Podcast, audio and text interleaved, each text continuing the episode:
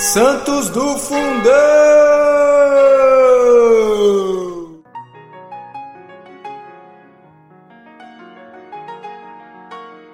Oi, pessoal! Hoje nós vamos conhecer um pouquinho sobre São Julião, bispo e confessor. Julião era natural de Burgos, onde nasceu em 1127.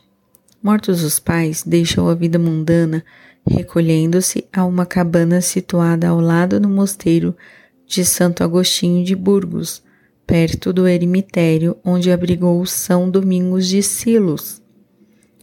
Depois de ordenado padre, principiou o ministério da pregação, percorrendo zelosamente várias províncias da Espanha, alcançando grande sucesso e colhendo frutos abundantes. Quando o rei Afonso IX reconquistou Cuenca, então em poder dos mouros, Julião era acerdiago de Toledo, bispo de Cuenca aos 60 anos, de humilde que era, tornou-se mais pequeno ainda debaixo daquela dignidade, o que vinha edificar a gente toda do país. Vivia do trabalho das próprias mãos, e o que lhe advinha do bispado transferia imediatamente à pobreza que o venerava e amava. As paróquias todas que pertenciam à sua diocese visitava-as frequentemente, zelosa e prestativamente. Diante de tanta santidade, Deus favoreceu-o sobre modo.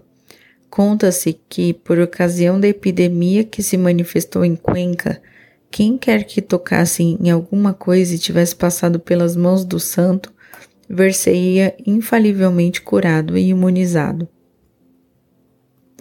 Velho, já carregava noventa anos nos arcados ombros santos. Grave enfermidade atirou-o com Julião para o leito.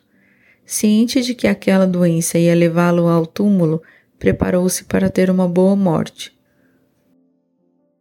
e fazendo-se transferir para uma cama de cinzas no chão, tendo por travesseiro uma pedra, ali morreu, em 1208, depois de ter tido a suprema felicidade de ser visitado e exortado por Nossa Senhora, que lhe apareceu e confortou até o último suspiro.